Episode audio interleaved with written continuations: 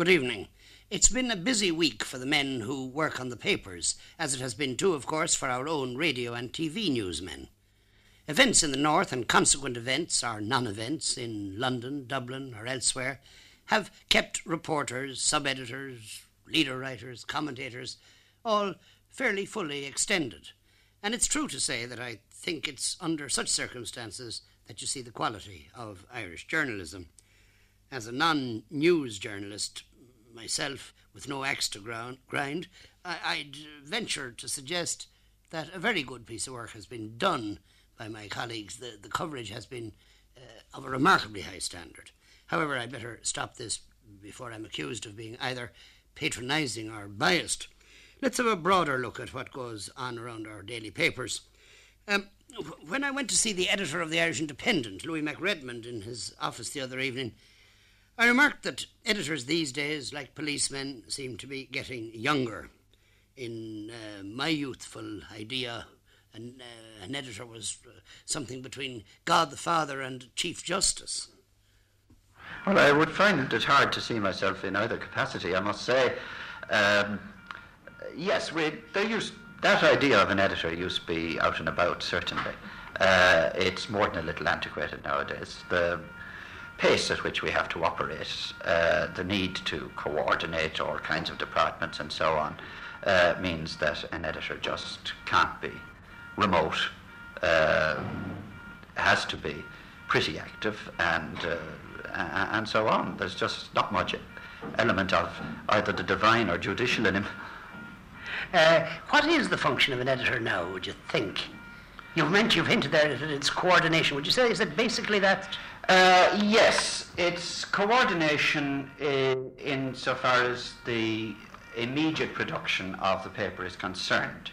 Each day's paper has to be put together. It consists of all kinds of elements from sport, news, features, uh, and of course the advertising. And all of this uh, has to be held together in a coherent unit. Uh, some one person has to take charge of this operation, and uh, this is part of the editor's job. But the editor has a very different function as well, of course. Most of his time is not, in fact, spent in producing the next morning's paper. It's uh, concerned with planning ahead, with looking to next week and perhaps next month, um, thinking on the lines, of course, of general policy, uh, informing himself. This is very much a part of the editor's editor's functions, and um, uh, this involves moving around quite a bit outside the office. Yes, this again takes from the remote image. Uh, the editor has to be really where the action is. He has to know what's going on, and then, frankly, this I should say, Sean, this is something I believe in very strongly. Uh, I think that in the past there was a tendency uh, for editors uh, in this God the Father image, I suppose, to withdraw completely and uh, wait for the news to come to them. Now, of course, it's fundamentally the job of the reporter to go out and get the news. At the same time, I think it's very wrong for an editor not himself to know, have some feeling for what is going on, some personal contact with events. And this is something I would like to uh, achieve, in fact, to achieve a lot more than I'm able to do, because the short term business of holding the paper together is t- takes up an awful lot of time. Now, uh, the editor also has been in the past regarded as the man who writes the editorials. Of course, this, who writes the leading articles. This is no longer true, of course. I don't believe it was ever true uh, to um, 100%. There have always been leader writers. The editor would be a foolish man to presume that uh, he knows all about everything. This, nobody has this kind of omniscience. You naturally you use uh, your specialists uh, to write editorials on specialist subjects. But uh, of course, all this is done in consultation with the editor. Uh, the editor does write editorials from time to time. Uh, I think this also is true of most newspapers. But he doesn't write all of them. He takes responsibility for all of them. And he of course, approves all editorials. And he lays down the line, more or less. Uh, he lays down the line, yes, but not in an autocratic way. Uh, he will take the advice of a specialist. For instance, if we have an editorial on education, uh, you call in the educational correspondent, you ask him about it, what he feels, what he thinks, and so on. Uh, you may have to get the feeling of some other people as well, the political correspondent perhaps, uh, even the economics correspondent, on whether uh, these are the point to be made in the editorial and the point the educational correspondent, who would be the person who would stress it, is a reasonable one or not. And uh, the editorial which comes out in the end may very well not be the one which the specialist would agree with 100% himself, but does represent a consensus. And it is the editor who decides just what the consensus is. Now, how far do you think that readers help to dictate the policy of a paper? I mean, one gets the impression, perhaps rightly or wrongly, that the Irish Independent, say, or the Irish Times, or the Irish Press, has been, it, that it knows more or less, broadly speaking, who it's writing for. And does the, uh, does the Independent, say, or the Times or the Press, set out to uh, write for a group? Well, I can't speak for the Times and the Press, of course, but so far as the Irish Independent is concerned, uh, I think we know our readers.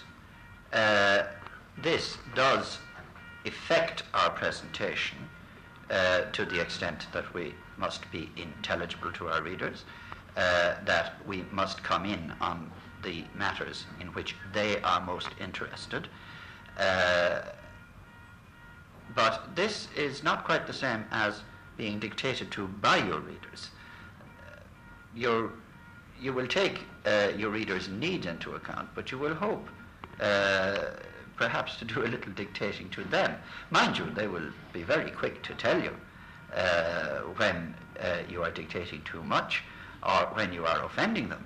And then you can get a ding-dong battle in the letter columns and so on. Uh, this is one of the things a newspaper is for.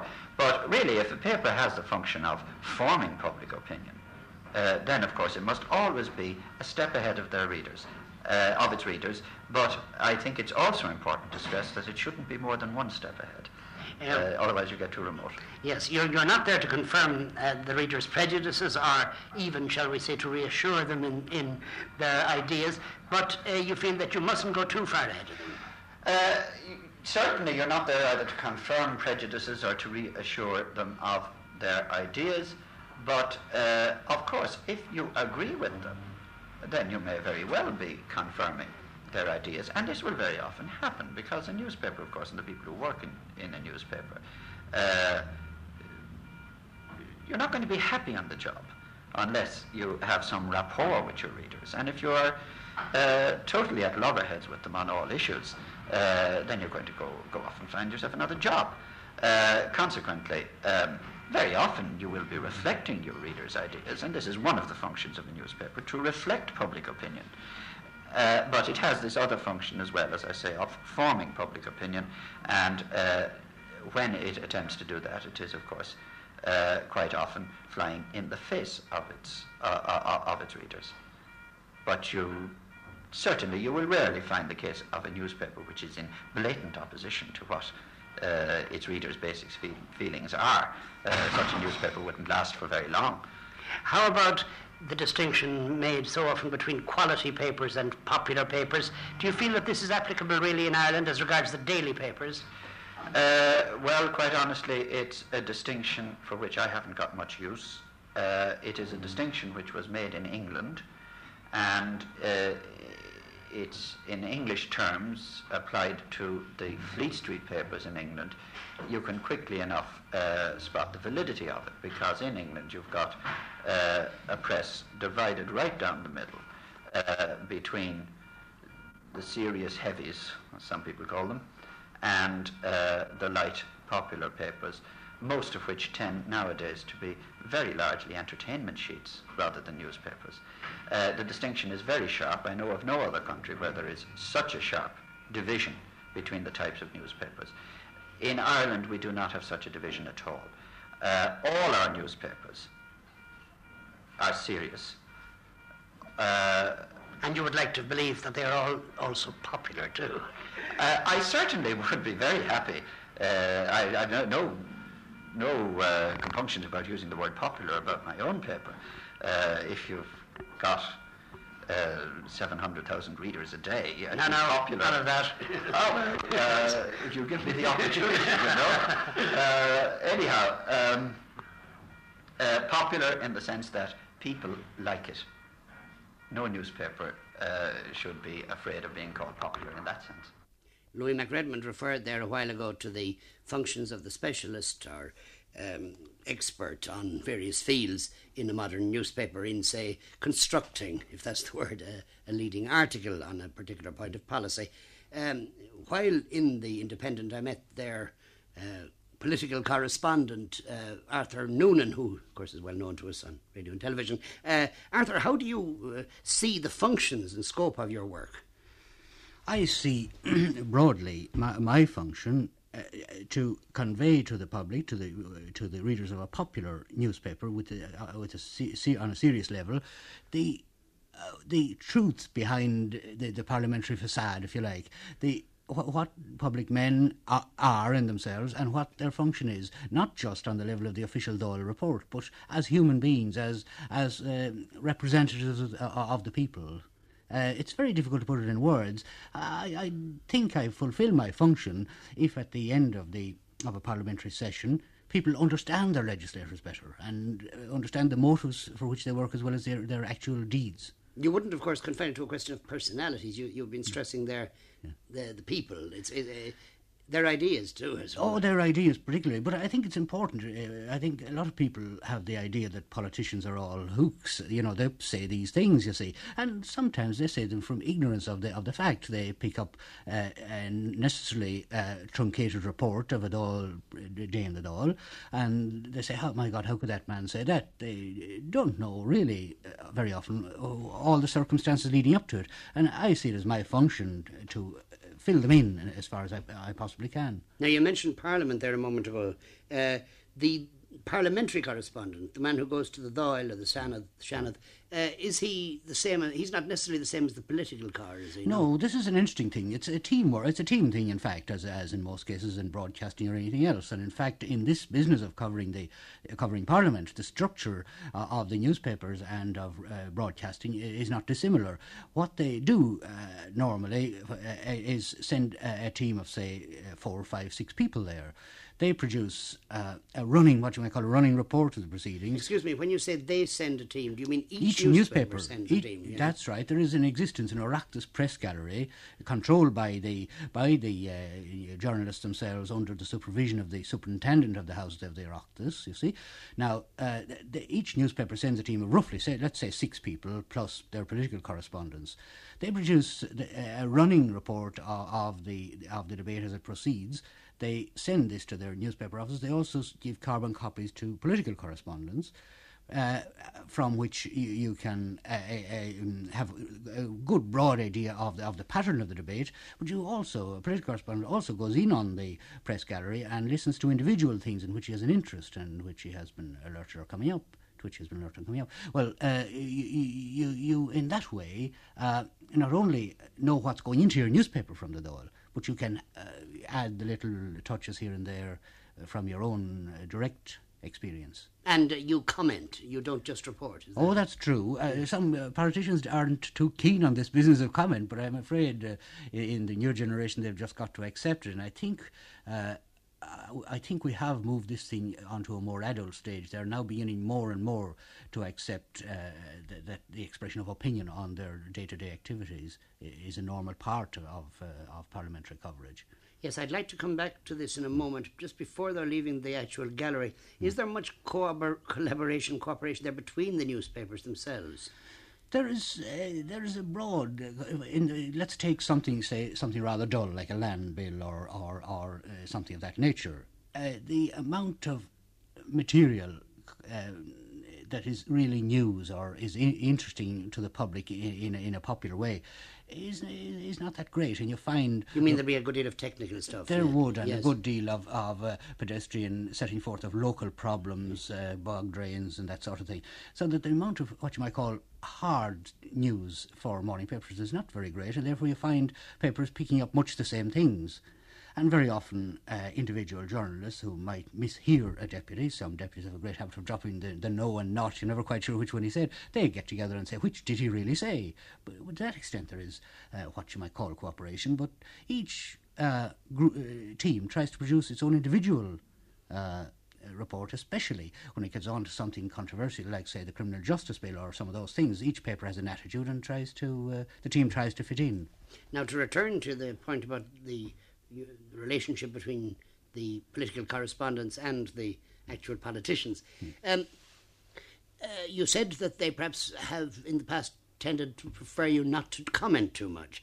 Uh, extending this a little bit, uh, how do you find the notion of the politician, or the particularly the politician in office, coming to the press, making the approach to the to the press with information, the press, the political press conference, and so on? Is that developing? Oh, much? this is developing, particularly uh, at the at the some of the younger ministers have, have a good conception of this. They they realise, you see, that there is going to be comment in any case, and that it had better be properly informed. It's uh, you know it's going to come out in any case, so it better be properly informed.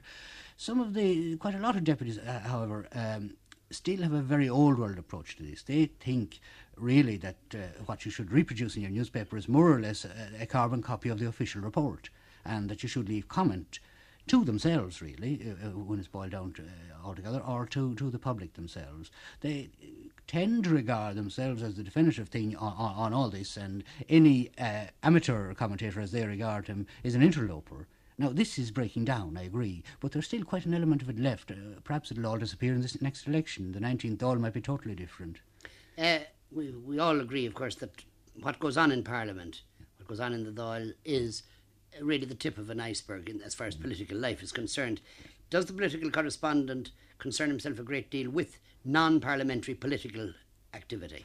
Well, I certainly do. I, I, I, I, suppose one must be honest enough to say that in this, in, in a small country like this, uh, where we all know each other, it's much simpler to lobby, as they call it, than it is in Britain, where you have a House of Commons of over 600 members and uh, coming from uh, a very big population.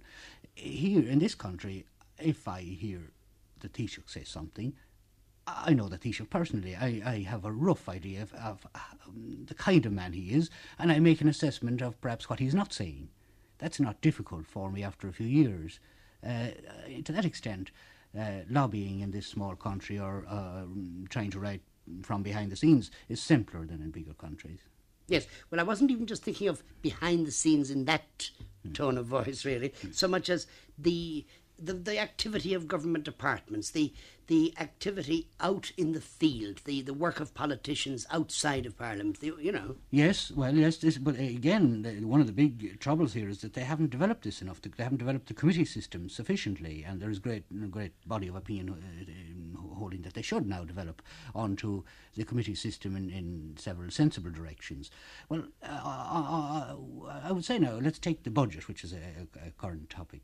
Uh, the Minister for Finance at the moment now uh, invites political correspondents along to his office to meet his budget officials. Uh, and completely off the record, we go through the documents and go through the statistics, and we end up with a backgrounded picture, uh, you know, uh, which I think is very useful. It means that you can uh, either criticise the budget or praise it, but you can do it intelligently. You're, you're properly informed.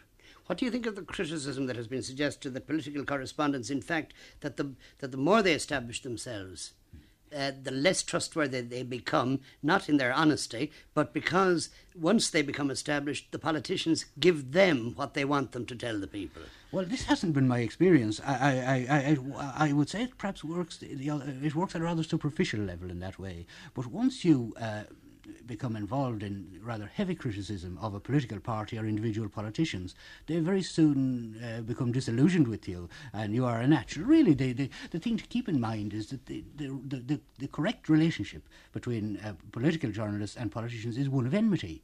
You know, you try to say, well, I'll keep that at the professional level and personally we'll be all friendly, but there is that needle there that you never quite get away from not in a newspaper office, but in an establishment much frequented by newsmen, I ran into a man with wide and deep experience of newspapers in many countries, Claud Cockburn. I asked him, did he think that there was a specifically Irish character to journalism here? I do, uh, because, uh, really because of the size of the country, because people have, in, in this small country, they have still a greater interest in newspapers than people do in larger countries because they believe that newspapers are important and they therefore read the newspapers with greater interest and very often with horror uh, than uh, in, uh, in larger countries where everybody says, oh, what the devil does it matter? Here, nobody really thinks what the devil does it matter. And so, uh, people, uh, the newspapers here really do, because of the small size of the country and the uh, small size of the circulation, relatively small size of the circulation of the newspapers, people take them seriously. They take them far more seriously now than in any Western, other Western country. Now, do you, do you think it's mo- mostly a matter here of fact or of comment? I mean, the, a, a, considerable amount of fact does come in, after all, more directly through television and radio news, you know? It does. Um, how do you see the newspapers fitting into this? I think the newspapers, uh, of course, have to uh, accept the obvious fact that at 10 in the evening, one's seeing the telly, and you're not going to be astounded by the news that appears on the, the morning newspaper. Therefore, the, the comment of the paper becomes more and more important. And uh, the, uh, that's, that's to say the editorial side of the newspapers, as distinct from the uh, supposed factual reporting, becomes more and more important. Now, uh, are you one who believes that the two things should be kept fairly rigorously apart? Not at all. It's impossible to keep them uh, rigorously apart. There is no such thing as a, as a, a, neutral fact. There's no such thing as a neutral reporter. And uh, everybody who is covering any situation, as it might be tomorrow in Armagh, the, uh, you can't expect a man to be neutral. If he's neutral, he's a, he's a well, he's an ass, isn't he? And uh, one way or another. And so that, so that uh, the facts are not facts. They are, they are an assemblage of a, an attitude by a reporter, which is then reported by the news. Yeah, well, I know there is a difference between truth and facts. I mean, you, you, you can have uh, you can have facts without truth, but you can't have truth without the actual facts themselves. And do you think that that um, with the editorializing that does go on, do you think that uh, the, the, the bricks, the bricks of the thing, the brick, the, uh, the mortar of the story, do appear quite clearly enough. I mean, in some newspapers, anyway, I feel that there's a tendency, perhaps, you know, as somebody said about the Guardian, you know, to present a series of rather urbane essays on what's happening, rather than to tell you what is happening. No, uh, one shouldn't, uh, shouldn't of course, uh, allow urbane essays to appear in the paper, but uh, always accepting your own, of course. I mean, the uh, always accepting one's own paper, of course. The, at the same time, it is uh, essential that the reporter and the editor and the paper should always have a clenched fist. They should know what they're trying to say, what is the pattern of the facts which they are trying to present. Every, all of us have different patterns in which we see the realities of events. We all see them differently. But all our patterns, uh, it's true they're different, but we must impose those patterns on the reader.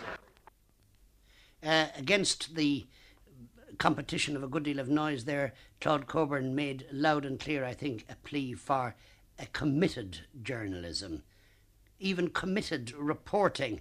This is something I'd like to take up now with Denis Kennedy, who works with the Irish Times, but who's also worked in uh, far away from home in Africa, in, uh, in uh, Ethiopia, in fact, but nearer home in the north with the Belfast Telegraph. D- do you yourself uh, see the reporter's job as not just collecting facts? Well, the reporter, uh, if he's going to collect the right facts or what he thinks the right facts, must have a considerable interest in his subject. And if you have a considerable interest, you are almost bound to become committed to some extent. Uh, as a professional journalist, you would be expected to control this commitment. But I don't think you could avoid it entirely. Uh, working in Africa, one of the things that was completely against the law in a country like Ethiopia was to comment in any way uh, and this, of course, proves impossible. Uh, as uh, Claud Cockburn was saying, you can't present a fact without some comment. The fact itself is a comment. The, the mere act of selection. Yes. Now, it is then uh, possible to be partial and at the same time fair. Yes, it, it must be. Uh, according to you, as a trained observer, as, uh, to use the word professional, news gatherer, going out selecting what you think are relevant important facts.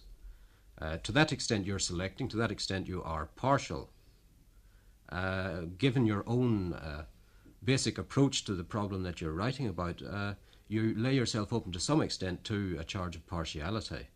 But then all newspapers are committed to some extent. The reader knows this, the reader expects it, and uh, he can handle it. Does the reporter in the six counties and the reporter in the 26 find himself in two different worlds just purely as a journalist?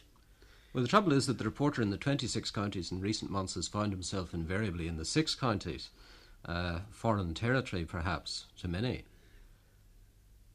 I don't think so. The, the past uh, six months certainly have been most abnormal times for reporters in both parts of Ireland. That it, it's, it's hard to say that the north is very different from the south. You'd miss in the north uh, the national side of things. You are constantly aware of being a provincial newspaperman in Belfast. Uh, e- even uh, reporting government affairs, Stormont, you, you still can't get away from the fact that it is provincial and that it's much more important what Harold Wilson is doing than what Terence O'Neill is doing. In Dublin, uh, you, you do have this feeling that uh, we are a nation we are writing about national affairs, even though it may be a small nation, it is the capital. There is this metropolitan feel about things. Oh, there is, quite definitely. Um, do you, uh, as a as a reporter, specifically now as a reporter, what do you find are the main stumbling blocks and the main problems in the job now? Do you find that uh, there are pressures, or uh, do you find that these pressures come from the nature of the job, or do you find that they're outside? I think there are two ways to answer that. One is a stumbling block, and one is a help, and they're both part of the same thing. Today, many people in government, uh, in business, in private organisations are terribly anxious to get publicity, to talk to the press, to give you information. Uh, this is, of course, helpful. I mean, uh, we're in Belfast and we hear there's an explosion. We can telephone the RUC. They've just appointed uh, two public relations officers. They will tell us uh, where the explosion was, what the police are doing, have they arrested anybody. We can get all this information uh, within five minutes, which is very, very helpful. On the other hand, we are therefore getting the, in, the information which one particular interested party wants us to have.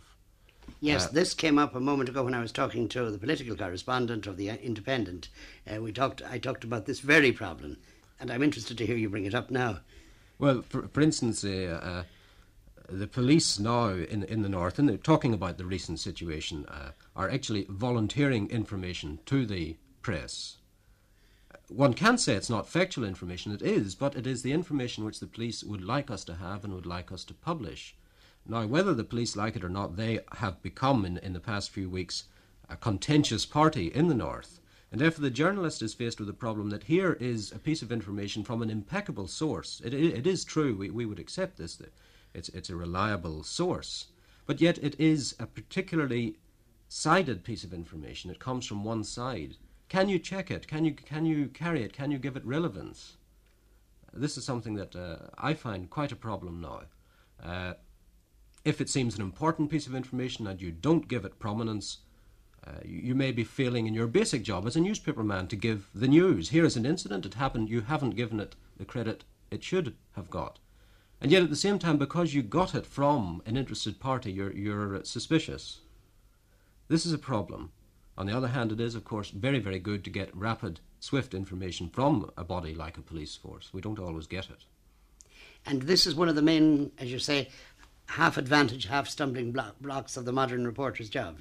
Yes, the word is modern. In this day and age, uh, again, to refer back to Africa, which is perhaps a different day and a different age, uh, information from police, from government was non existent. You just didn't get it, uh, which made reporting very often fiction writing. I, I, was writing reports for back to, for European sources, and you were going entirely on speculation based on scraps of information. Now, the African governments get very annoyed about European coverage of African affairs. But this is one reason why they get annoyed because the coverage is based on morsels, on titbits, on, on second, third hand bits of information. The reporter's there, his, his editor in London or Paris says, Give me uh, 500 words or give me three minutes on the situation now. He has to do it. He does it with what's available, and what's available is often very little. And I suppose coming back to the old problem, then, that many of the problems of the reporter, like of any other journalist, are the problems of time and space. Exactly. When is a newspaper not a newspaper? Somebody asks, and the answer is when it's a Sunday supplement.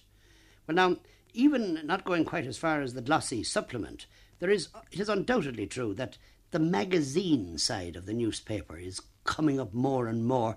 Uh, whether this has a relation to what we spoke about a moment ago with Claud Cockburn, the fact that radio and TV very often give you the immediate fact and then the, the newspaper is development from this or not. Uh, here's David Marcus. He's literary editor of the Irish Press. What do you think about this, David? Well, I, I agree that uh, the newspaper as a magazine has to come forward and develop that aspect of its function and of its existence in these days.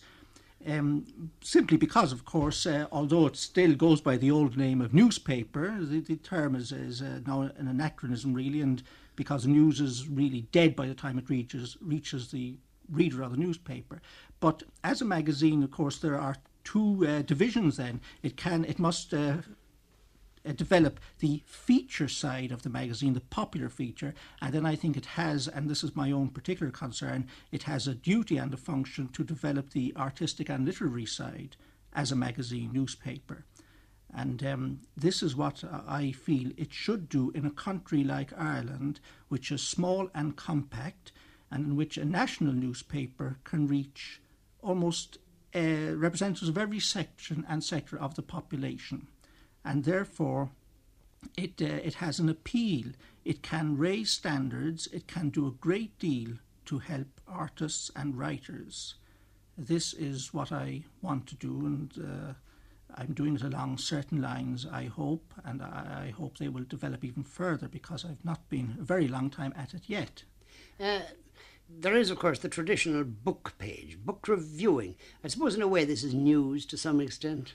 It, it is, but only to a small extent. But uh, in res- with respect to the book page and book review, now this is one thing which I have very set ideas. I they may be incorrect. I hope not.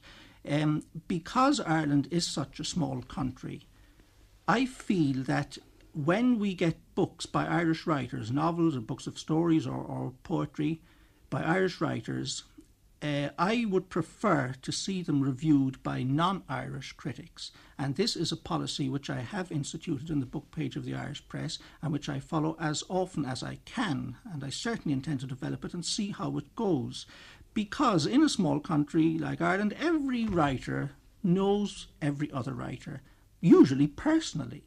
And under these circumstances, it is very difficult for an Irish critic no matter how unprejudiced he may try to be, it's, I think, almost impossible for him to give a dispassionate view. For these reasons, I think that the standards of criticism uh, when it comes to Irish critics reviewing Irish books may be just a little suspect at times, not always, but at times. And therefore, I think that if we had a session over a number of years where the Irish writers are reviewed by non Irish critics, it certainly will be very interesting. I think it will be very helpful as well. This is what I have done, and uh, there are more to come. You can't do that, of course, with books in Irish, and I know you're interested in modern writing in Irish. Exactly, I can't do that books in Irish, but again, the, there's a difficulty here, a problem which I haven't solved in my own mind, and uh, I don't know really how I am going to, in that I like to review as many books in Irish as, as possible But the question is, should they be reviewed in Irish or in English? For the moment, anyway, I, have adopted the uh, plan of having them reviewed in English. Ob- obviously, this this is open to great objection, but uh, if I have them reviewed in Irish, it'll be open to objection by, by other sides. So it's not an easy thing to decide.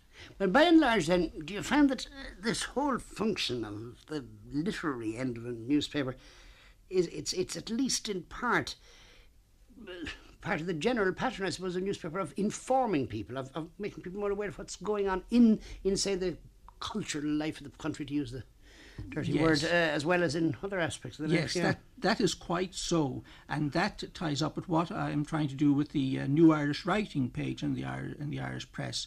Because this uh, has been conceived with two aims in mind um, to inform the readers in the country of what is being done by Irish writers. This is something which they haven't been able to learn of before except through books and through the literary magazine. But the day of the literary magazine is, I think, dead, and it may be dead Do you forever. really? Do you? I do. I do. I think it's dead uh, in, in Ireland, certainly, because um, literary magazines are not a commercial proposition, obviously. Of course, we are in the era of the subsidy as well. But nevertheless, I think the literary magazines in Ireland for the past, uh, say, 15 years, and there haven't been many, this itself is symptomatic. Uh, For the past 15 years, they suffer, I think, from um, a lack of application on the part of the editors. This may be a bit of an accusation to make, but I think it. I think it is true that the editors of literary magazines in Ireland for past 15 years have allowed them to languish. To Well, since you've been an editor of a literary magazine yourself, anyway, I know that you're not Yes. you're not speaking from from the sidelines. Just, um, uh, but do you not feel that there is an inherent, uh, sort of built-in limitation on the treatment of the arts in newspapers? I mean, the the, the old space problem. the space problem. There definitely is. But look at it this way uh, giving one page a week to creative writing, if you add up the amount of, of uh, pieces one can put in in a year, you will find that you'll be able to publish even more than, say, a quarterly magazine would.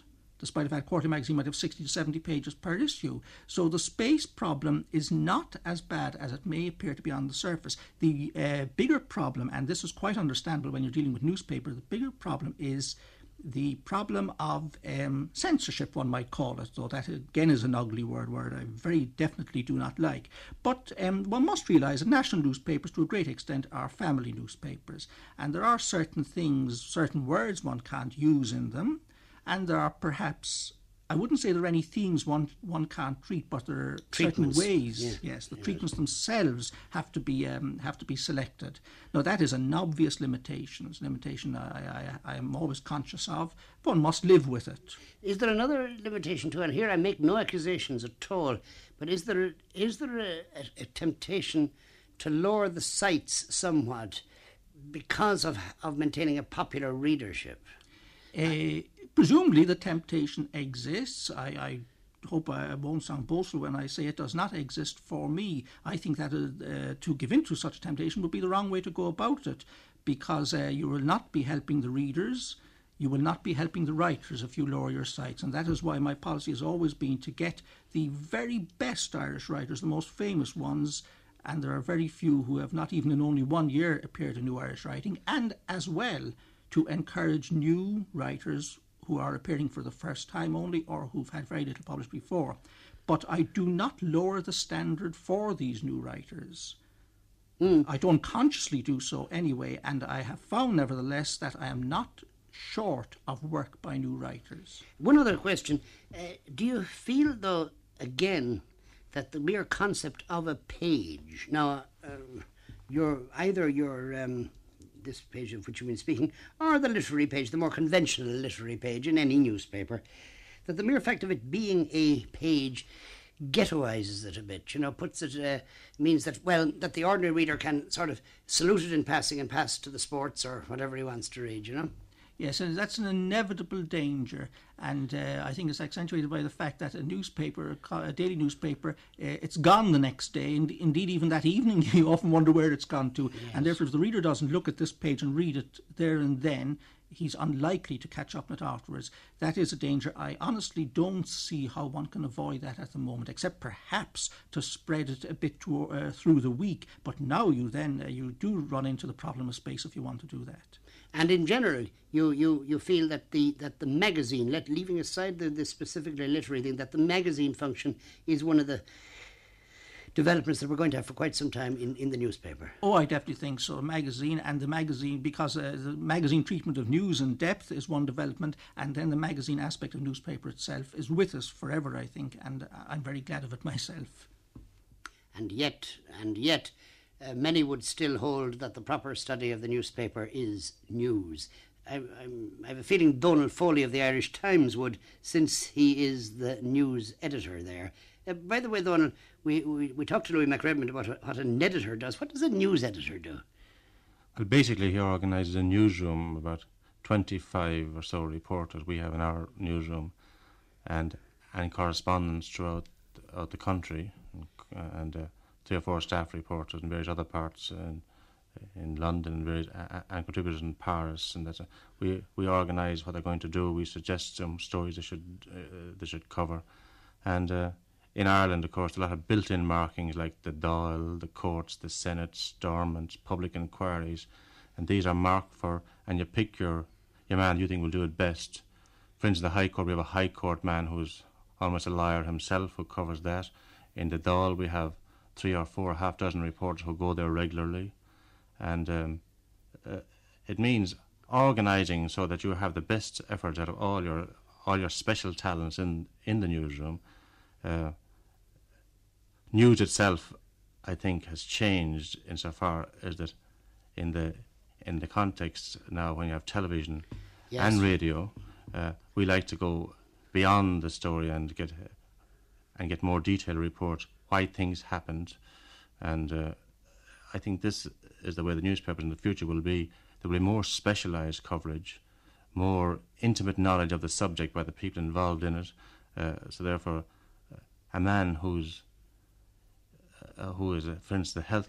We appointed Dr. recently as our health correspondent, as our medical correspondent. This is the trend, you think? This is the trend. Yes, this is the. But is the day of, this, of the general reporter over? No, uh, the general reporter will always, of course, have a have, an, have a vital part to play in every newspaper because, in fact, the hard core of every newspaper is what happened the day before, the courts, the Dáil, and these people want to know what happened, but there is now a more there's a tendency in the Irish in the Irish morning papers to give a more solid account. This uh, to give, uh, uh, for, for, instance, uh, the coverage in Belfast by Telefís Éireann. We'll just take for instance, uh, it was excellent in many ways, but there were tantalising gaps in it. Uh, you have a 15-minute newscast from Derry, and and the camera work was excellent. The and, and the commentary was quite good, I thought, but and there were some tantalising things. That, what happened there? Why was the? Why did that happen there? And this, uh, you have two or three reporters who will, uh, who will cooperate and give a, a, fuller picture, and and maybe say what's going to happen tomorrow. Why did this man did it? What was the you know? Uh, and give some of the background of the policeman who walked around the corner at that time, or the man who who suddenly stopped the crowd. This is real. I think what newspapers are about today. That they they go beyond the the the, the the shock impact they tell people what's happening in their community. It seems to, to, to call for a, for a highly informed sort of journalist, doesn't it? Well, the tendency today, uh, uh, go back to sort of recruitment, and uh, we are tending, and I think other newspapers are doing it too, to, ten, uh, to recruit graduates uh, into journalism. Well, it isn't because we regard them as super beings, but because their training can be now utilised in a very intelligent fashion. A man, a with a degree in the humanities can be can be utilised, or uh, an economist, because society is growing more complex all the time, and you need people with specialist knowledge to put into simple language for people what is happening in our society. I think this is the basic function of news today is to explain to people what has been done for them, what has been done about them, and to explain the complexities of government. Uh, look, there's one kind of complexity That is the complexity of the foreign story. Uh, you know, here is, I think, perhaps the weakest side of Irish journalism from where I sit. Uh, even though there have been some magnificent coverages of events, and I, I, I would be the first to admit this, but are we not to a great extent dependent on the news agencies still? Well, yes, I would say that uh, papers in Ireland, uh, you know, couldn't just afford to have correspondence throughout the world, but uh, they can select their agencies with greater care. I think this should be done, and they can select. And I think that I think Irish newspapers should, in fact, have correspondence now in major centres. I think this is uh, something which should be done immediately. But I also think that that when we have specialists in Ireland, and uh, when diplomatic correspondent, uh, education correspondent, religious correspondent, that they should look and, at the stories which come in, have a greater cooperation between uh, the domestic service and uh, and the services from abroad. This is happening, by the way, happening in all newspapers. That in fact, if a, a common market story comes in, we look at that and relate it to Ireland in her application. The same is true, you know, of the Czechoslovakia situation. We regarded the, our own tendencies towards uh, uh, religious disputes and various things. We we're like, I mean, John Hart, people like that are important as far as they can see because a reporter today in Ireland is very much a part of Europe, very much part of the world. It's not anymore just a a, a small isolated thing. You feel that there is this this relation between events and the coordination of this relationship is, of course, I agree, one of the necessary things. It, the one, the, I think where a newspaper really falls down is when you have two stories in two different parts of the paper, which obviously are linked, and the link hasn't been seen. Oh yes. Well, this of course ha- happens because uh, we are working against the clock. Uh, you know, you're producing a 20-page paper. In fact, this is a small factory you're delivering goods down to the case room uh, to have it set, you're, and this uh, you're operating in this way. People forget that this has to come out twice a day. You come out with your special edition, your country, uh, and, and, your city edition. So therefore, it's uh, it's very much at times a production effort to get the thing to, to beat the clock, and sub editors who are sitting there watching stories coming in from various parts of the world, trying to see the relationship between them. The chief sub is looking at it. It's very much an emergency, uh, uh, you know it surprises me, in fact, that newspapers are in fact so articulate and so coherent in the in their in, in their approach to world problems. You know. Yes, uh, another journalist said to me the other day that when people talk about pressures, they th- they think about ad- pressures from advertising, pressures yeah. from uh, of a political kind, yeah. and pressures from management. That these are nothing compared to the the actual human pressure. Human pressure of time, which is, I mean, reporters are just human, and uh, and sub editors and the wire machines are clicking all over the all the time from all over the world. They're coming into our newsroom from uh, from New York, all uh, um, every place, and you have your and you have men tearing off these slips, running in, putting them in front of the chief sub. He is deciding, handing up the news editor. Please look at that. You look at it and say, oh well, call some reporter. Give your man a ring there. This is the picture, and it's done against this kind of situation. And it's it's very exciting, uh, and I think that's why you need people who are are tremendously enthusiastic and tremendously involved in their job. And this is why journalists, uh, uh, you know, are, are in many ways why they why they spend their time together talking, because the job is so involved that uh, and uh, and there's so much competition in it. You know? And so that a journalist is a journalist, perhaps 24 hours a 24 day. 24 hours a day. Yes. talking there about pressures and alleged pressures on journalists. Uh, Donal Foley ventured the remark that the real problem was that uh, both reporters and sub editors are human. Um, I know that reporters believe this about reporters and sub editors about sub editors, but they don't normally regard each other as being human at all. Uh, Claud Cockburn, whom we've heard from already, in fact, um, s- says somewhere one of his books that um, all sub editors think that reporters are uh, layabouts who are out drinking their heads off and going to cocktail parties and meeting the great uh, while they're slaving away at the desk, whereas uh, reporters think that sub editors have been specially invented in order to mangle and maul their copy. And of course, from the reader's point of view, you know, uh, there is something there you think you if particularly if you know that somebody has has done a story if you've been at something where you've seen a reporter and then you see what goes in the following day you tend to blame him or praise him. Whereas in fact of course it's much more complicated than that. Jack Jones is the chief sub editor of the Irish Press, and that is uh, a sort of counterpart to what Donal Foley is doing in his newspaper, and there are, there are Donal Foley's and Jack Joneses in all newspapers, and this is a sort of balance. How, how do you see it, Jack? Well, I think the most telling summing up of the writer's view of a sub editor came from a, a one time columnist in the Irish press, Roddy the Rover, who told his readers one morning that sub editors are men who cross out other men's words and go home in the dark. This seems to be, generally speaking, the writer's view of sub editors, and uh, the sub editor's view of many writers is, I'm afraid, Not suitable for family listening. not suitable for family listening. um, but by and large, we do manage to keep a fair balance, and uh, we, we do occasionally get writers who complain to editors and so on, and this raises certain tensions within the organisation. But the, the, these occasions are rare, in fact. I think both um, uh, reporters of any length of service and sub editors, uh, mature sub editors, have uh, a real appreciation of one another's difficulties. Now, your job, the job of you and your staff, is to get what people bring in, whether they bring it in physically or whether it comes in on the wire services and so forth, to add it all up and make a pa- make a make a page out of it, make several pages out of it. Yeah. Yes, the sub editor's desk is uh, where the, the, the paper itself is brought to birth. And uh, it's subject to all kinds of limitations which the, the people who are writing the material don't always allow for. Um, the size of the paper, for example, the amount of advertising, which it doesn't actually dictate the size of the paper, but it certainly conditions it.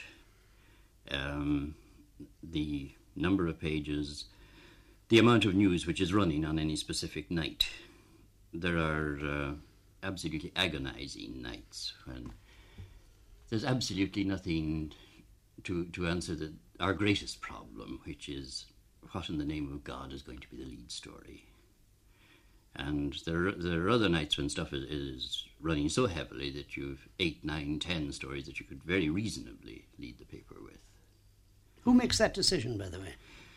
That decision is made ultimately by the editor. Um, But editors have to go home sometimes, and presumably the editor isn't always there till three in the morning, whatever time you get out your last edition at. well, there, are- there are, of course, deputy editors and so on to check with, but uh, the, the, the actual selection of, of the stories which are submitted to the editor rests with the chief sub editor always. You know, you you spoke there about uh, the, you know deciding what is going to be leader. Where will we get a lead story? Do you? Is it true at all that on a night when there isn't any great obvious story, that making a lead story of one story of one piece of news, making that your big news for the day, distorts its importance. And this brings me to a, you know a general question of how far does the whole modern layout of a newspaper uh, distort to some extent? This is this is a very difficult question to answer. Um,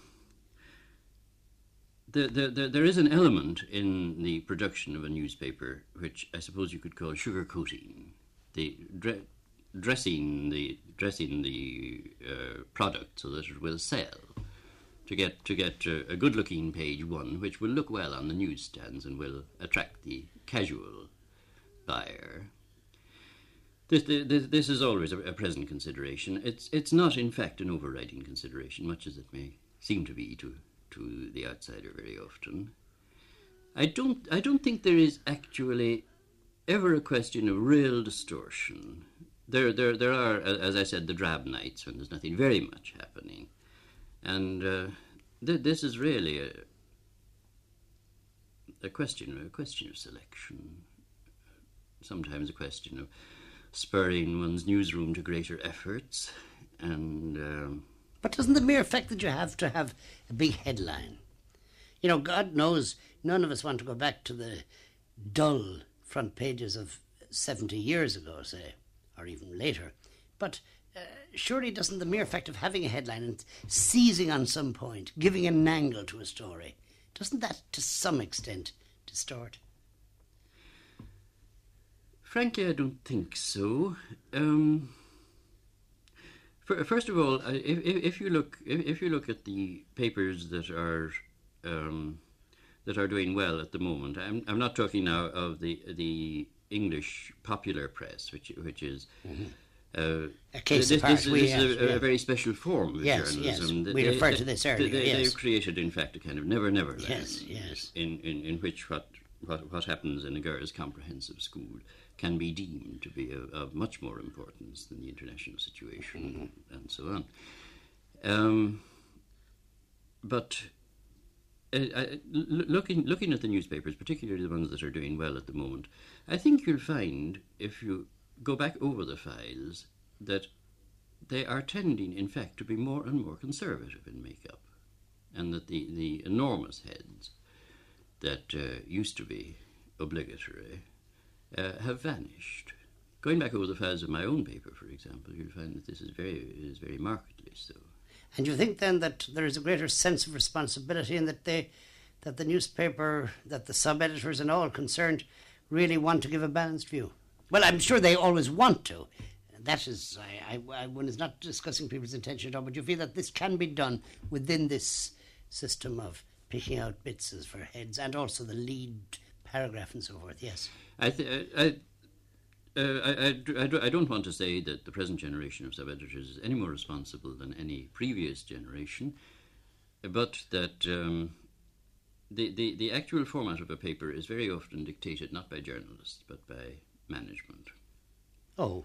And uh, the, the, the, the current trend is very much more in, in keeping, I think, with responsible journalists' um, leanings and management uh, wants this because they know that in fact that the this is what people want. I think so. This the, the, this is the, um, this seems this seems to be the lesson of present trends in, in, in newspaper in newspaper sales. So you feel that the better the better and more conservative papers are in fact uh, piling on circulation, and the really sensational ones are beginning to lose. And that's due to well, I, I, think basically the demand probably is coming from the, the, readers themselves. They're looking for a different kind of newspaper now that they're getting the spot news to such a great extent from radio, television, and so on. Uh, and they're looking for a different kind of paper, a paper that will give more reporting in depth, which we're trying to provide, and more comment. They're looking for a, a, a they're looking for a different service, in fact, from their newspapers, and I think they're beginning to get it. Thanks. Uh, well, that's it, more or less. Um, we haven't, course, talked about every aspect of journalism or about our morning papers, just a few things. We might talk about them again. There have been things just about touched on. And of course, also, we didn't go outside Dublin. There's a lot much more to be said about Irish papers and Irish daily papers than uh, Dublin alone knows. Uh, but uh, we have, I think, looked at one or two aspects and we look at some more on another occasion. Good night.